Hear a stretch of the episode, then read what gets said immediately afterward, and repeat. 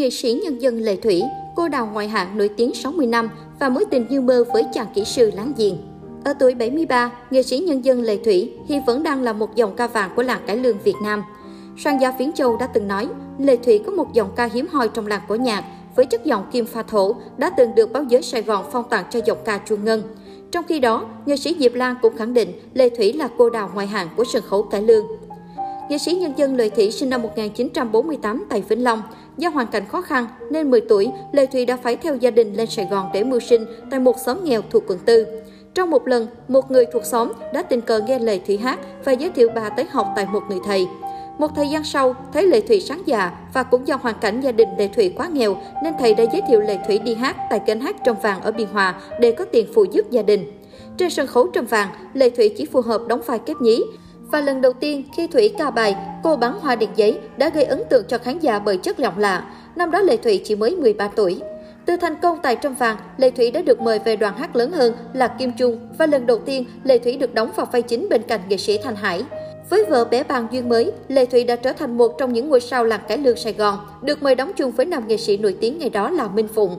Minh Phụng, Lê Thụy đã trở thành cặp đầu kép ăn ý, được báo chí Sài Gòn ngày đó phong tặng là cặp bảo biển bởi sức hút trong những vở diễn ăn khách như Xin một lần yêu nhau, Đêm lạnh chùa hoang, Kiếp nào ta có nhau. Thời đó, Lê Thủy là nghệ sĩ trẻ tuổi nhất được trao giải Thanh Tâm và giải Kim Khánh. Sau ngày đất nước thống nhất, Lê Thủy gia nhập đoàn văn công thành phố Hồ Chí Minh và trở thành một trong những diễn viên chính trong nhiều vở diễn ăn khách như Cây sầu riêng trổ bông, Tiếng sóng rạch gầm khi bình minh trở lại. Không chỉ thế, Lệ Thủy còn là dòng ca được khán giả yêu thích qua những bài ca cổ trên sóng phát thanh.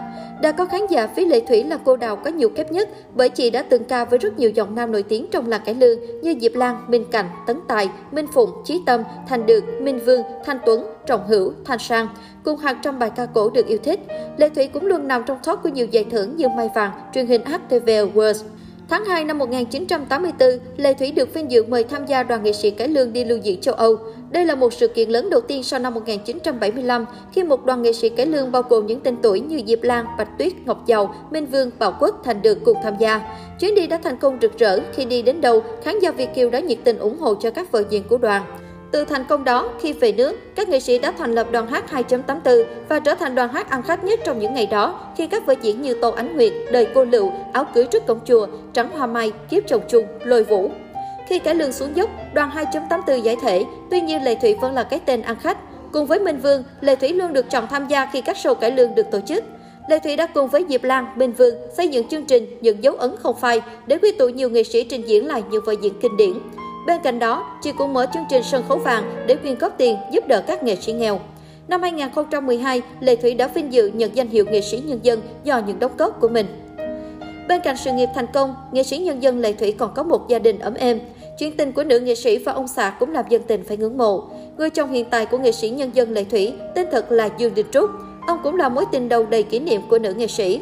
Nói về cơ duyên lần đầu gặp gỡ ông xã, nghệ sĩ nhân dân Lệ Thủy tiết lộ Rằng vào những năm 1971, cô bị tai nạn nên phải ở nhà tình dưỡng gần nửa tháng. Lúc này, gia đình của Dương Đình Trúc chuyển đến trọ ở gần chung cư gần đó.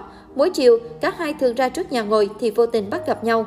Khi đó em chồng nữ nghệ sĩ mới giới thiệu về anh trai mình đang học năm ba đại học. Có lẽ từ giây phút đó, Dương Đình Trúc đã đem lòng yêu mến cô đào hát. Đến hơn một tháng sau, ông mới gửi lời cho bà lá thư đầu tiên. Nói về bức thư dễ thương này, nữ nghệ sĩ từng ngượng ngùng kể. Anh ấy văn chương lắm, gọi tôi là một cô bạn láng giềng. Tôi đọc xong buồn cười quá, mới kêu bạn bè lại xem. Một nhỏ em thứ bảy của tôi đột nhiên phát hiện, nói có ông nào bên cầu thang chung cư đứng nhìn chị Hoài. Thế vậy tôi mới biết và nhờ hai bà bạn viết thư làm quen. Tôi đọc đi đọc lại rồi mới dám gửi. Trong đó viết rằng cảm ơn anh, mong có dịp được làm quen với anh nhé. Cứ từ từ qua lại như thế mà tình cảm của các hai dành cho đối phương ngày một lớn dần. Dù là một cô đào nổi tiếng có biết bao người ái mộ, nhưng nghệ sĩ nhân dân Lệ Thủy vẫn chọn chàng kỹ sư ấy. Bà từng chia sẻ rằng bản thân không muốn lấy người cùng ngành. Mặt khác do nghỉ học từ sớm nên nữ nghệ sĩ bị ấn tượng bởi trình độ học vấn của ông xã. Đến năm 1972, cả hai quyết định nên duyên cùng nhau. Thời điểm đó, họ bị gia đình phản đối vì người ở miền Nam, người ở miền Trung. Thế nhưng, bất chấp những lý do ấy, nữ nghệ sĩ và chồng vẫn quyết tâm cùng nhau vun vén hạnh phúc cho tổ ấm. Đến nay, vợ chồng bà đã có với nhau ba người con. Ở tuổi ngoài 73, ông xã nữ nghệ sĩ vẫn dành cho bà sự chăm sóc chu đáo và nhẹ nhàng như hồi mới yêu. Ngược lại, nghệ sĩ nhân dân Lệ Thủy cũng luôn làm tròn vai trò của một người vợ. Dù là nổi tiếng ở đâu, được ca tụng như thế nào, thì khi về nhà, bà vẫn là người phụ nữ của gia đình.